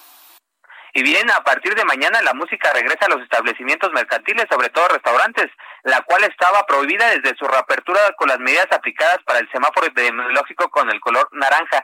Y es que la Gaceta Oficial se publicó que se permitirá la música viva, grabada y video grabada en los restaurantes y establecimientos mercantiles que tienen como giro principal la venta de alimentos preparados lo anterior durante el horario permitido para operar conforme al semáforo epidemiológico con un límite máximo de volumen de 62 decibeles. Así es que los restaurantes Jesús Martín van volviendo poco a poco a su normalidad. Primero era un 30% de su capacidad, ahora ya tienen un 40%. Ya se les amplió el horario de 7 de 7 de la mañana a 10 de la noche y ahora ya van a tener música para que se vayan recuperando en este camino hacia la nueva normalidad. Bien, correcto. Pues gracias por la información, Carlos. Hasta luego, buena tarde. Hasta luego, que te vea muy bien, Carlos Navarro. Oiga, yo quiero, yo sí lo quiero decir, y estoy seguro que muchas personas que me están escuchando en toda la República Mexicana, pero sobre todo aquí en la Ciudad de México, están levantando los brazos y diciendo, gracias, jefa de gobierno, gracias. Aunque todavía estamos muy lejos de normalizar pues una tarde en familia en un restaurante, ya hay restaurantes que están recibiendo hasta un 40% de aforo, sobre todo cuando tienen terrazas, entre 25 y 30% para quien no tiene terrazas los que hemos frecuentado restaurantes por motivos de negocios, por motivos de amistad, por motivos familiares, quienes vamos a un restaurante, ¿qué, qué vamos al restaurante a hacer? Voy a hablar en general, pero ¿a qué vamos? A convivir, vamos a platicar, vamos cuando obviamente no se está utilizando el teléfono celular. Yo le he recomendado que los apague y conviva con las personas en el restaurante. Pero hay lugares donde tiene la música todo lo que da. O el Juan Penas, eh, o, el Juan Penas está tocando junto a la mesa y, oye, pues estoy platicando, espérenme tantito, ¿no? O algunos, ¿no? Yo conozco, y voy a decirlo, hay, yo conozco restauranteros, antes de la pandemia, no sé ahora, que le tenían que poner el fútbol a los meseros si no, no trabajaban. Entonces, no, pues es que no quiero ver fútbol, no, pues es que, es que el gerente dice que no se puede quitar el fútbol, o porque lo ve el gerente, o porque lo ven los meseros, y ahí tiene uno que aguantarse el fútbol. Pero es que es la final, Jesús Martín. Bueno, está bien, vengo en otro horario, pues. Pero hay gente que no le gusta la música, que no nos gustan los deportes a todo volumen, que no nos gusta la música en vivo a todo volumen, que no nos permita hablar. A un restaurante se va a convivir, se va a platicar, se va uno a, a divertir de esa manera con la comunicación humana. Pero hay quienes no lo entienden. Por eso, este llamado que hizo la jefa de gobierno a moderar los decibeles de la música en un restaurante yo sí se lo aplaudo. No sé si alguien esté de acuerdo conmigo, pero de verdad yo sí se lo aplaudo. Gracias, Pamela Arbizu. Me dice que en la delegación Álvaro Obregón, Colinas del Sur, se está cayendo completamente el cielo. Está cayendo un aguacerazo tremendo a esta hora de la tarde y con nuestros compañeros reporteros a ver si podemos tener otros informes, sobre todo de zonas que estén vulnerables a algún tipo de inundación. Son las 7 con 17, las 7 de la noche con 17 minutos hora del centro de la República Mexicana. Me da mucho gusto saludar a Juan Musi, analista financiero, a quien yo le agradezco como todos los martes esta comunicación con el auditorio del Heraldo Radio. Mi querido Juan, bienvenido, muy buenas tardes. Juan Musi, adelante, te escuchamos. Hola Juan. No, no, ahí está, es más, creo que hasta se escucha precisamente el aguacero de donde está. Ahí está Juan. A ver. Se cortó la comunicación. Bueno, ya está ahí Orlando. Ah, por cierto, mucha gente le manda saludos a Orlando. Eh, quien está ya tratando de encontrar nuevamente a Juan Musi. Eh, para de esa manera conocer el análisis que nos tiene el día de hoy. Hay una encuesta de Banco de México sobre eh, la pérdida económica en materia de Producto Interno Bruto y las remesas. Acuérdense que este tema de las remesas es muy polémico porque el presidente los muestra, los enseña las remesas como si fuera un triunfo de su gobierno. Y, es un dato verdaderamente vergonzoso, ¿no? Que es una remesa, el dinero que manda un mexicano que no tuvo oportunidades en México. Así de simple, así de sencillo. Juan Musi, me da mucho gusto saludarte, bienvenido, buenas tardes. Mi querido Jesús Martín, ¿cómo estás? Muy buenas tardes, qué gusto saludarte. Bienvenido, pues Juan. Sí, eh, Gracias, gracias Jesús Martín. Pues ya comentabas y, bueno, sí, en ese sentido quería yo eh, comentarte. Primero decirte, eh, los reportes de las empresas que cotizan en bolsa que siguen siendo durante toda esta época, vamos un poquito más adelante de la mitad, te diría yo, una temporada de reportes que hasta ahora ha sido positiva desde el punto de vista de que los reportes han sido menos negativos de lo que se esperaban. En ese sentido, las cosas son, son mejores. No quiere decir que los reportes vengan bien, porque pues evidentemente en la pandemia han sido muy pocas las empresas y muy pocos los sectores que se han beneficiado.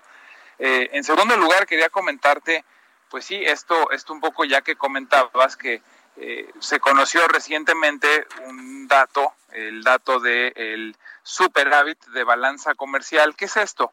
Es que estamos hoy con un balance positivo en cuanto a las exportaciones y las importaciones. Es decir, hoy estamos exportando más de lo que importamos. Y de nuevo, nos lo tratan de vender como un buen dato. Y no es un buen dato porque México eh, tradicionalmente, cuando la economía marcha bien y las cosas están razonablemente bien, hemos siempre operado con un déficit de balanza comercial. Es decir, importamos más de lo que exportamos. Cuando tienes un superávit, que es el caso ahorita de México, quiere decir que el mercado afuera se empieza a fortalecer, el caso concreto de Estados Unidos, estamos exportando más y el mercado interno está tan débil que las importaciones han bajado. Entonces, de nuevo, siendo muy objetivo o siendo claro y objetivo, eh, el hecho de que sea un superávit no necesariamente quiere decir que es un dato positivo. Y en lo que ya comentabas de las remesas, que es un enigma verdaderamente, Jesús Martín, porque con la pandemia en Estados Unidos como ha impactado y en el mundo, eh, estar 9% arriba de lo que estábamos el año pasado. Y yo de las explicaciones que he tratado de interpretar o leer como lógicas, la que más lógica encuentro es que está tan mala cosa en el país que muchos de nuestros paisanos que trabajan y mandan dinero hacia acá, pues están haciendo esfuerzos sobrenaturales por mandar incluso más dinero del que habitualmente mandaban o algunos de ellos que incluso pues han perdido su trabajo y los ahorros que tenían eh, los están mandando todos en algunos casos están regresando pero es verdaderamente un enigma un misterio cómo en un año tan malo económicamente hablando las remesas son mayores con respecto al año anterior. Insisto 9% arriba y tampoco es un dato para presumir, porque como tú ya comentabas, pues evidentemente se trata de mexicanos que tuvieron que emigrar porque en México no encontraron oportunidades de trabajo, ¿no? Entonces, así, así los datos y la información. Brevemente te comento también rápido que esta semana va a ser bien importante eh, como termómetro de la economía norteamericana porque vuelve a revelarse el dato de la eh, creación de empleo en julio y este dato lo vamos a conocer el día viernes, Jesús Martín. Entonces, de nuevo se espera una creación de empleos muy fuerte. Eh, un dato por arriba de un millón y medio de empleos creados en julio. Hay que recordar que Estados Unidos es muy dinámico, es una economía que se despierta muy rápidamente, que se vuelve a poner en movimiento también muy rápidamente. Y pues este deberá ser un buen dato, evidentemente en este despertar económico después de un extremo confinamiento, pero el déficit de empleos contra los niveles antes de la pandemia, Jesús Martín, sigue siendo enorme. Es decir, en la pandemia se perdieron 30 millones de empleos y si este fuera el tercer mes consecutivo en el que se crean en promedio millón y medio, dos millones de empleos, el déficit para estar a niveles prepandemia sigue siendo gigantesco. Le seguimos quedando a deber, es decir, 24 millones de empleos, enorme. Pues así las cosas más eh, destacadas en el ámbito económico y financiero, mi querido Jesús Martín. Pues eh, sí, efectivamente, yo creo que nada más eh, viéndolo por encimita, pues algunos le van a, van a aplaudir al presidente, pero este asunto de las remesas me tiene verdaderamente sorprendido, porque lo que esperaríamos es que también las remesas hubiesen bajado por la falta de empleo y trabajo y subieron un 9%. Entonces, tu interpretación es de cada vez se han ido más mexicanos a trabajar a Estados Unidos. ¿Esa sería la única explicación lógica? Yo creo que esa es una y la otra es que eh, como las cosas en el, en el mercado local aquí en México están tan difíciles que los paisanos que, por ejemplo, déjame ponerte un ejemplo muy gráfico y que es más o menos real. Eh, una remesa promedio de un eh, jalisciense que trabaja en California vale como entre 300 y 350 dólares al mes. Bueno, pues ese mismo jalisciense, en lugar de estar mandando 350 dólares al mes, igual está mandando 400 o 420, ¿no? Eh, para echarle más la mano a los, a los que están de este lado, ¿no? Es, es mi única otra interpretación, porque también muchos paisanos nuestros han perdido su trabajo en Estados Unidos.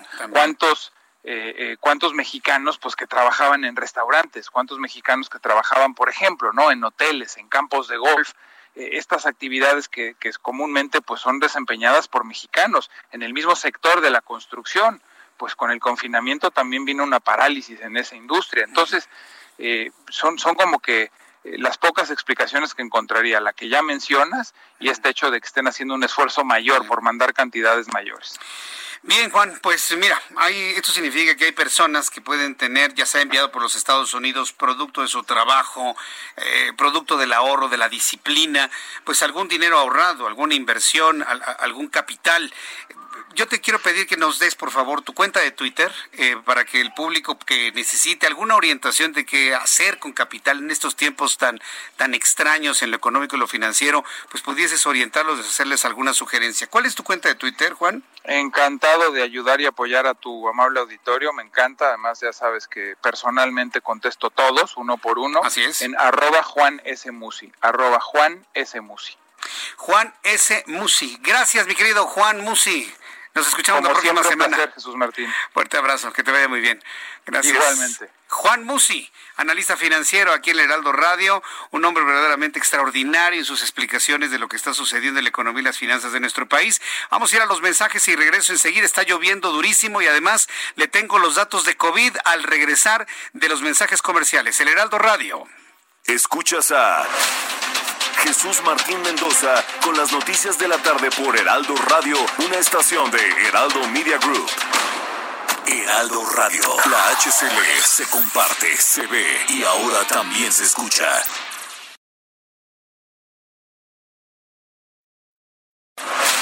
Escucha las noticias de la tarde con Jesús Martín Mendoza. Regresamos.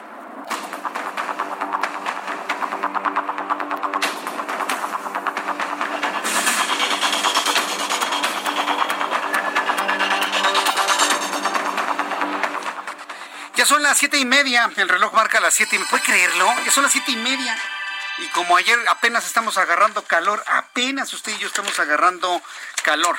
Quiero saludar con muchísimo gusto a través de la línea telefónica. Súbale el volumen a su radio, por favor, a su radio, a su dispositivo, donde nos esté viendo, donde nos, donde nos esté escuchando. Súbale el volumen a su radio. Está en la línea telefónica Raimundo Sánchez Patlán, subdirector editorial del Heraldo de México. Mi querido Ray, bienvenido. Qué gusto saludarte. Jesús Martín, ¿cómo estás? Buenas tardes a ti y, a todo el auditorio de El Heraldo Radio. Bienvenido. ¿Qué nos vas a comentar el día de hoy? ¿Qué analizaste? ¿Qué andas investigando, Mira, Ray? Jesús Martín, eh, estamos viendo que en esta legislatura eh, pues se le dijo adiós a los moches, pero se le dice hola a los cañonazos millonarios. Eh, y pues hay un pleitazo por eso entre las bancadas del Partido Encuentro Social y del Partido del Trabajo eh, se están dando con la cubeta. Acuérdate que son eh, parte de esta coalición que tienen con Morena y el Partido Verde, que controlan pues la mayoría eh, legislativa, y se está desmoronando esta coalición, Jesús Martín, que encabeza Morena, por cierto, ahí en la Cámara, por esta pelea, esta guerra de alta intensidad eh, que están dándose estos dos partidos. Esto por el salto de diputados de una a, otra bancada. hay, muy, hay mucho encono, Jesús Martín, porque de acuerdo al líder de la fracción de Encuentro Social, Jorge Argüelles, el petismo está cooptando a sus legisladores, le está, dice, ofreciendo 5 millones de pesos para que se pasen a su bancada. ¿Con qué intención? Pues con el objetivo de eh, tener más legisladores que el PRI, desplazar al PRI de la tercera fuerza en la Cámara de Diputados y poder acceder el PT a la mesa directiva. Y se, se anda mencionando por ahí que podría ser eh, Gerardo Fernández Noroña el que anda buscando la presidencia de la mesa directiva, eh, con el apoyo de estos diputados. Eh, este eh, Argüelles está acusando directamente al líder del PT, Reginaldo Sandoval, de estar pues ofreciendo estos cañonazos de 5 millones de pesos a los legisladores y este en respuesta le está exigiendo mostrar pruebas de esos pues de, ese, de esos supuestos eh, pues son prácticamente sobornos, eh, no, no encuentro otra palabra para mencionarlos. Y bueno, el rollo es que la ruptura es tal, Jesús Martín, que ya Argüelles ya dice que no van a ser aliados de unos corruptos, ya le advirtió incluso al presidente de la Junta de Coordinación Política, Mario Delgado, que ellos no van a, permitir que se concrete este agandalle del PT y está amagando conceder 15 diputados al PRI para que sea este partido el que asuma la presidencia de la mesa directiva y no el PT. Eh, y pues el asunto sigue creciendo, Jesús Martín. Vamos a ver en qué deriva esta semana porque se está poniendo ahora sí que de a peso los dimes y diretes en la Cámara de Diputados. Pero no que las cosas iban a cambiar y que ya no iba a haber ese tipo de cosas y demás. Oye, estamos, estamos peor que en los peores momentos, mi querido Ray. ¿Cómo es posible que se estén hasta prestando, vendiendo, robando diputados para lograr sus cometidos, Ray? Así es, anda, anda mencionando todo esto. Hay acusaciones muy serias eh, que, pues, con base en la ley que, pues, que ya aprobó la misma 4T, con el puro señalamiento deberían de estarse investigando. Acordémonos que se aprobó una ley para que con la pura sospecha de que alguien es corrupto ya se le investigara e incluso se le pueden congelar bienes por eso a las personas que se presuma son este pues tachados de corruptos. Esto no ha ocurrido así en el caso del PT. Eh, se está dirimiendo todo en el terreno legislativo. El asunto también, Jesús Martín, es que el PT ya de plano rompe porque dice que su alianza es con el presidente y que si Morena quiere eh, pues eh, justificar esta corrupción y vulgar ambición, así lo dice de, poder del PT, pues que se queden con su Cámara, dice van a tener trato directo con el presidente de la República, aunque esta ruptura a quien daña directamente es precisamente al inquilino de Palacio Nacional. Pues eh, alguna vez López Obrador dijo que si se descomponía Morena se iba a salir del partido. Hoy yo, yo, yo veo señales de que se está descomponiendo el partido. ¿Tú crees que se salga López Obrador como lo prometió? Mira, yo creo, yo creo sinceramente, Jesús Martín, que López Obrador ni siquiera se está metiendo en las pues en estas patadas bajo la mesa que se están dando en Morena, yo creo que ha sido muy respetuoso en ese sentido el presidente de no de no tirar línea eh, para inclinar la balanza a favor de ninguno de sus dirigentes. Y por eso mismo estamos viendo el desastre en que está Morena porque están acostumbrados a tener un caudillo que les dicte la línea y que les diga quién tiene que ser su líder. Yo creo que por, por, eso están como están en Morena, porque el presidente no ha intervenido en ese partido. Correcto, bueno, ese, ese es un muy, muy buen dato. Oye, pues mi querido Ray, te, te leemos en tu periscopio, ¿no? El día de hoy. Así es, eh, en la página 8 ahí pueden encontrar el periscopio de esta semana. Correcto. Recuerde usted que me escuche en toda la República Mexicana en el Heraldo, todos los martes, periscopio de Raimundo Sánchez Patlán. Te leemos y te disfrutamos, mi querido Ray. Muchas gracias por participar aquí en el Heraldo Radio. Gracias a ti, Jesús Martín. Un abrazo y un saludo a todo el auditorio. Que te ve muy bien. Hasta luego. Raimundo Sánchez Patlán, uno de los mejores analistas políticos que hay en nuestro país. Su pluma la puede usted leer en el Heraldo de México todos los martes. Raimundo Sánchez Patlán con su periscopio hoy en la página 8 de la edición impresa del Heraldo de México. Lo puede leer a través de nuestra página web, que por cierto ya le había platicado que tenemos 30 millones de lectores únicos y es precisamente por eso.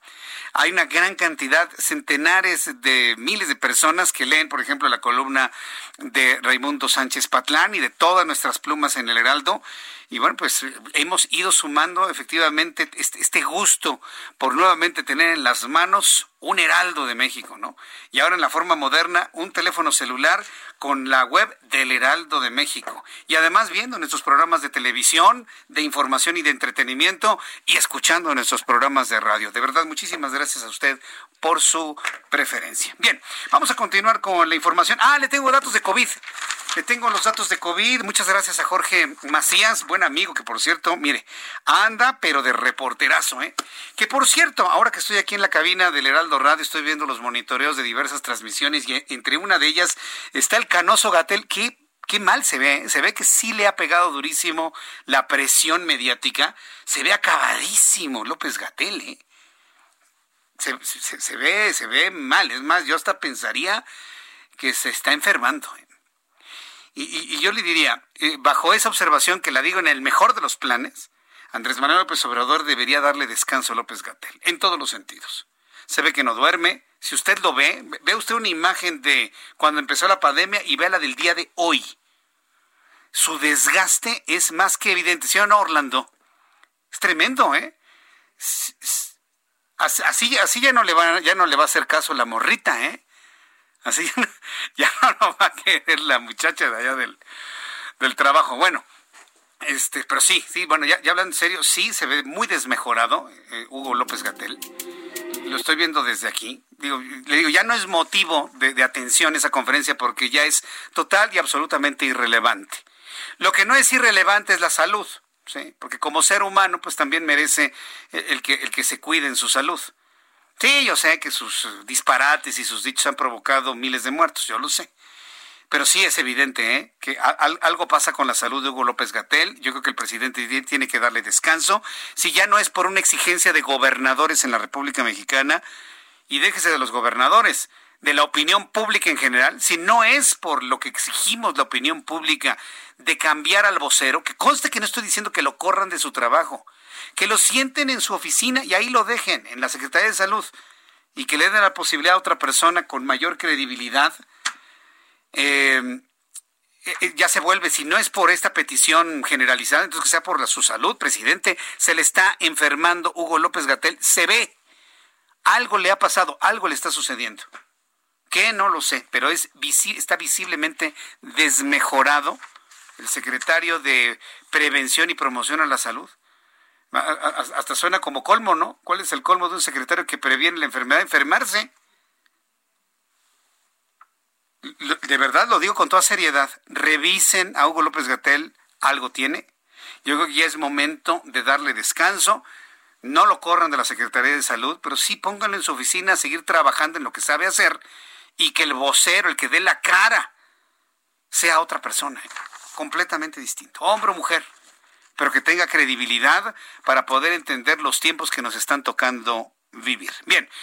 Números de COVID-19, actualización de los números, súbale el volumen a su radio. ¿Qué ha pasado en las últimas 24 horas? Según lo que ha dado a conocer la Universidad John Hopkins, con los datos que le alimenta, por cierto, la Secretaría de Salud, al día de hoy han sido contagiados por COVID-19 de manera acumulada 449.961 personas. 449.961 mexicanos. ¿Esto qué significa? Que hay 6.148 más hoy que ayer. La diferencia es de 6.148. ¿Cuál curva plana? La curva puede estar descendiendo por momentos y si seguimos con el nivel de contacto físico y social que tenemos el día de hoy, esto va a repuntar. ¿eh? No es un mal deseo, es un diagnóstico de lo lógico que ha ocurrido en otras partes del mundo. Personas fallecidas. De ayer a hoy la lista subió en 857 mexicanos muertos más en esta lista. Al día de hoy el número de mexicanos muertos es de 48.869 mexicanos muertos. Casi cinco auditorios nacionales repletos de gente muerta. Mexicanos, ¿eh? No son animales, no son sacos de papas, no son bultos, son personas, mexicanos, hombres, mujeres, papás, mamás, primos, hermanos, hijos, mexicanos. Entonces, eh, eh, por ahí había escuchado y había leído pronósticos de que íbamos a llegar al final de la pandemia, uy, a 50 mil muertos. Estamos a dos o tres días de llegar a los 50 mil muertos en México, con este ritmo que tenemos. Que Gatel está presentando curvitas que se ven que bajan. Pues en un país que no lee, en un país que no interpreta, en un país que no coteja, que no compara, pues póngale una curvita que parece que baja. Al fin que nadie va a leer lo que dice abajo ni lo que dice arriba. Sí, yo cuando veo ese tipo de cosas digo, no, no, no, puede, no puede ser que jueguen con las cosas de esa manera. Hay días que hay más contagiados, hay días que hay menos, pero sigue subiendo. ¿Qué parte de sigue subiendo la cantidad de infectados no se entiende? ¿Qué parte de sigue subiendo la cantidad de muertos no se entiende? Para que nos presenten curvitas que dan la impresión que van para abajo, para hacerle el caldo gordo al señor que está en el Palacio Nacional, no se vale. 48.869 mexicanos muertos. 449.961 mexicanos contagiados. Índice de letalidad en México, 10.86. Ha bajado. Qué bueno. Llegó a estar en más del 12%. En este momento está en el 10.86. Me vuelve a preguntar qué eso qué. No, pues significa que de cada 100 mexicanos que se contagian de COVID, se mueren 11. Ya podrían morirse 10. En el mundo se mueren 4 en promedio. De cada 100 se mueren 4. Aquí de cada 100 se mueren 11. Y, lo, planteo así, sencillito, para pues, darnos una idea finalmente ante lo que estamos. Bien, otra información. El Estado de México nos está pidiendo que difundamos la imagen de este niño, ¿sí? Bueno, se lo describe, es un niño de 5 años. Si alguien me está viendo a través de YouTube, podrá ver la imagen que le estoy presentando en este momento. Es un niño pequeñito que tiene como 5 años, ojos negros, su corte de cabello es como casquete, tiene cabello cortito, viste una playerita blanca con algunos motivos de color azul. No sé si sea una mancha, si se manchó, estaba jugando con pintura. Eh, es un niño de tez morena, eh, es un niño que se ve muy, muy, muy asustado. ¿Por qué? Porque lo abandonaron. Lo abandonaron o se perdió, pero si se perdiera, habría quien lo reclamaría, pero no. No lo están reclamando. Ahí está el rostro del niño, ahí lo puedes ver, este Orlando, sí, ahí lo estamos viendo. Ahí está el, rostro del niño que está perdido en el Estado de México. La Fiscalía de Justicia, la Fiscalía General de Justicia del Estado de México, nos informa, ayúdanos a localizar a sus familiares, menor abandonado, dice llamarse Miguel. Este niño que usted ve en YouTube y que le describo su media afiliación a través de la radio, este pequeño niño se llama Miguel. Si alguien lo conoce, si alguien lo ha visto en Ecatepec, por favor hay que comunicarse al 911 o a la Fiscalía General de Justicia del Estado de México. Refiere llamarse Miguel. Fue encontrado en la calle Guillermo Prieto e Ignacio Zaragoza, Colonia La Florida, en Ciudad Azteca en el municipio de Catepec de Morelos, en el Estado de México. Actualmente se encuentra bajo el resguardo del albergue del sistema DIF municipal de Catepec. Si alguien sabe quién es, si su mamá o su papá están viendo este informe, está en el DIF de Catepec. Edad aproximada cinco años, no ha referido cuántos años tiene, el niño está tan impactado que no recuerda cuántos años tiene, eh, tiene una estatura de 1,20, vestía, viste, playera blanca, pantalón azul y tenis blancos. Si alguien lo reconoce o sabe algo acerca de la familia, por favor, hay que llamar a Odisea. 01 722 283 2012. 01 722 283 2012. Como alguna vez se dijo, ¿no? Por ahí, el Heraldo Radio al servicio de la comunidad. Y aquí esperemos que aparezcan, aparezcan los, los papás de este niño Miguel que fue abandonado o se perdió en la zona de Ciudad Azteca en Ciudad Azteca, en el Estado de México. Ernesto López Pérez me está escribiendo a través de Twitter. Jesús Martín, estoy preocupado porque mi hermano no aparece. Se fue a trabajar desde temprano.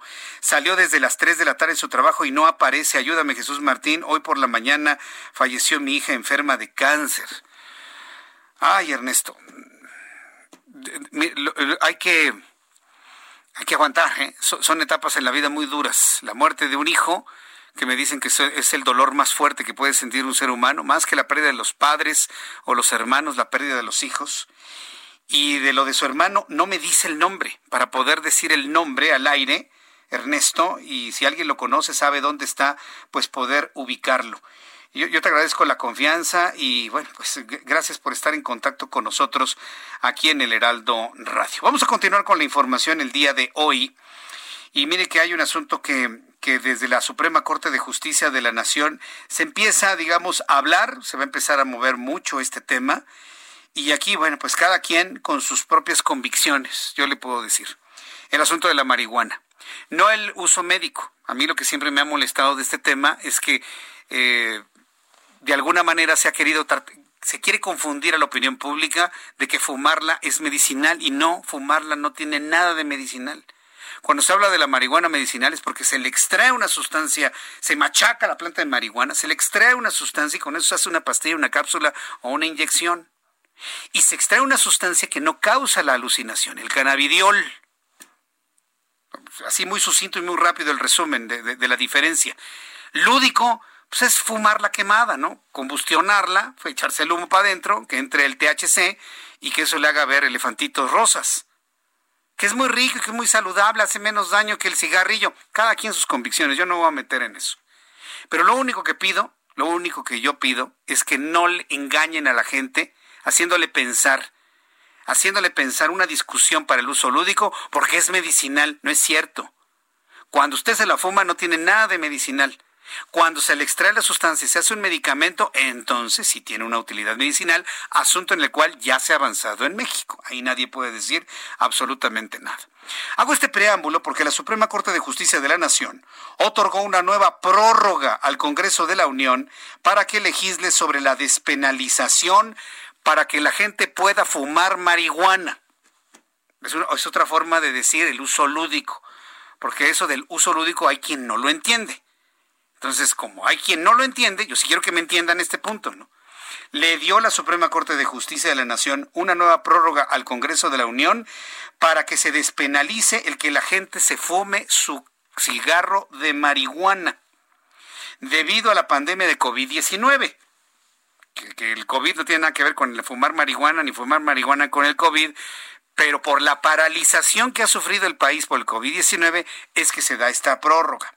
El Pleno del máximo tribunal del país acordó en sesión privada que este segundo plazo vence el próximo 15 de diciembre, según detalle el acuerdo firmado por el ministro presidente de la Suprema Corte de Justicia de la Nación, Arturo Saldívar.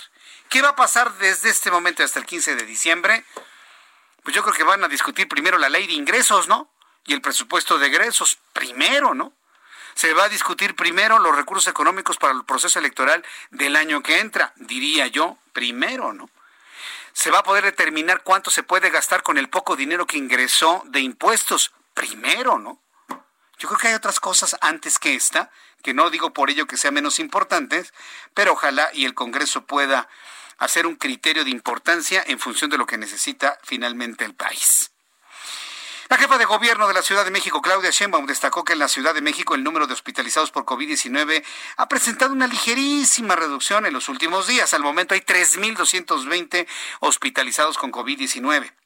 Además, la funcionaria explicó que ha disminuido los decesos y la positividad de COVID en la ciudad, lo cual tiene que ver con una mejor atención hospitalaria y una atención temprana. Hay que tomar en cuenta que también mucha gente está ocultando síntomas. Ojo con esto, ¿eh? Y, esta es una investigación que ha hecho el Heraldo.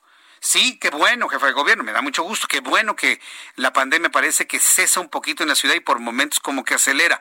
Pero tome en cuenta también que hay mucha gente que está ocultando sus síntomas en pastilla para no perder su trabajo.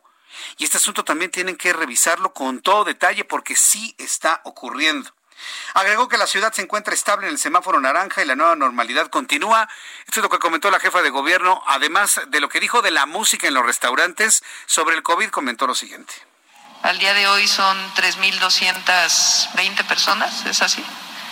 Eh, que están hospitalizadas. Tuvimos cuatro días de una reducción muy importante. El día de ayer tuvimos un incremento de alrededor de 30 camas adicionales ocupadas pero respecto a las semanas anteriores, pues es el día más bajo desde el pico.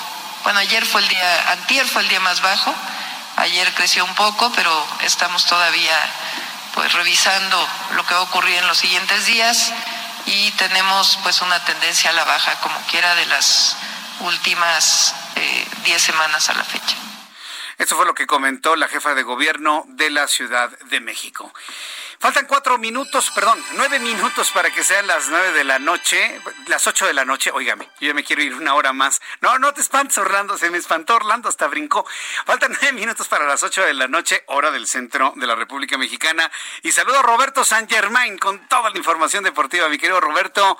Ya hasta se me olvidó cómo es tu voz, mi querido Roberto. Bienvenido. ¿Qué tal? ¿Qué tal, mi querido Jesús Martín? saludarte. No, el gusto es mío, a tu auditorio. Aquí estamos para hablar de los deportes y como bien platicas, pues vamos a hablar de un tenista muy importante del español, Rafa Nadal, que la verdad es que salió pues de México hace muchos años y de ahí brincó al número uno este hombre porque venía los Challengers, la verdad es que también estuvo en el torneo que se hace en Acapulco, uno de los más famosos de la famosa tierra batida, que ya luego lo hicieron de cancha dura y todo esto, pues la verdad es que ha hecho muy bien las cosas. Y fíjate que él iba a ser una de las estrellas que iba a ir al US Open este año, que se quiere hacer allá en Nueva York, en la burbuja, también el torneo de Cincinnati, que es previo a este torneo, y Rafa Nadal se bajó el día de hoy y dijo que es más importante la salud, que lo estuvo comentando con su esposa y llegaron a la conclusión de que no se puede viajar y de que tampoco te puedes meter a jugar tenis con la situación del COVID-19. Entonces, Rafa Nadal no va a jugar el US Open y no es el primero que se baja. También la australiana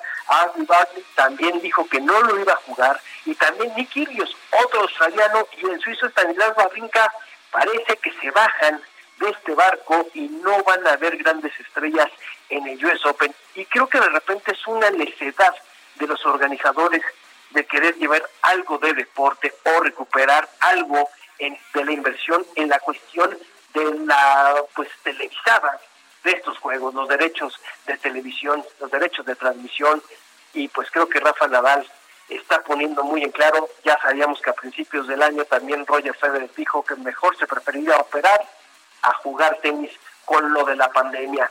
Es lo que está sucediendo ahorita en el mundo del deporte. No vamos a tener al español en Nueva York. Bueno, pues ni hablar, pues ya nos quedamos con las ganas, ¿no? ¿O qué? ¿O cómo interpretarlo, mi querido Roberto? Pues sí, es quedarte con las ganas, pero creo que también tenemos que ver la situación de que primero es la familia y luego el deporte, es primero la salud y muchas veces vemos que algunos prefieren primero sacar dinero. Lo que vimos con la NBA, lo que hemos estado viendo con el béisbol y en su momento pues también la NFL. A ver qué pasa, ¿eh? Yo creo que muchos se van a estar bajando. Mm, pues sí, lamentablemente es lo que yo también creo. Mi querido Roberto San Germain, muchísimas gracias por tu participación. Nos escuchamos el día de mañana. Fuerte abrazo, querido amigo. Igualmente, mi querido Jesús Martín, que tengas muy buena noche, igual para todo el auditorio. Gracias, que te vaya muy bien. Hasta luego. Roberto San Germain, con esta información. Ya casi nos vamos. ¿Cuánto nos falta, Orlando? Un minuto para irnos. Decirle que según estimaciones de la Cámara Nacional de la Industria Restaurantera y Alimentos Condimentados, la recuperación del sector eh, será rápida. Sin embargo, quiero decirle que 90 mil restaurantes han tenido que cerrar sus puertas debido a que no aguantaron el tiempo sin clientes por COVID-19. Y no sabe yo cómo lamento que me hayan cerrado el, mi restaurante favorito de comida oaxaqueña, hombre. Me lo cerraron ya no aguantaron. Y quién sabe dónde se fueron, pues ni hablar. Ya nos vamos, le agradezco mucho el favor de su atención. Quiero invitar a que mañana no deje de verme en el Heraldo Televisión. Es muy importante hacerle esta invitación para que usted vea las noticias que le doy a esta hora de la tarde, poco antes, a las 2 de la tarde. ¿Cómo ubicarlo? A las 2 por el 10, así de fácil, a las 2 por el 10, a las 2 de la tarde por el canal 10 de su televisión, a las 2 por el 10 y a las 6 de la tarde en el Heraldo Radio, a nombre de este gran equipo de informadores, soy Jesús Martín Mendoza, gracias, hasta mañana. Esto fue las noticias de la tarde con Jesús Martín Mendoza. Heraldo Radio, la HCL se comparte, se ve y ahora también se escucha.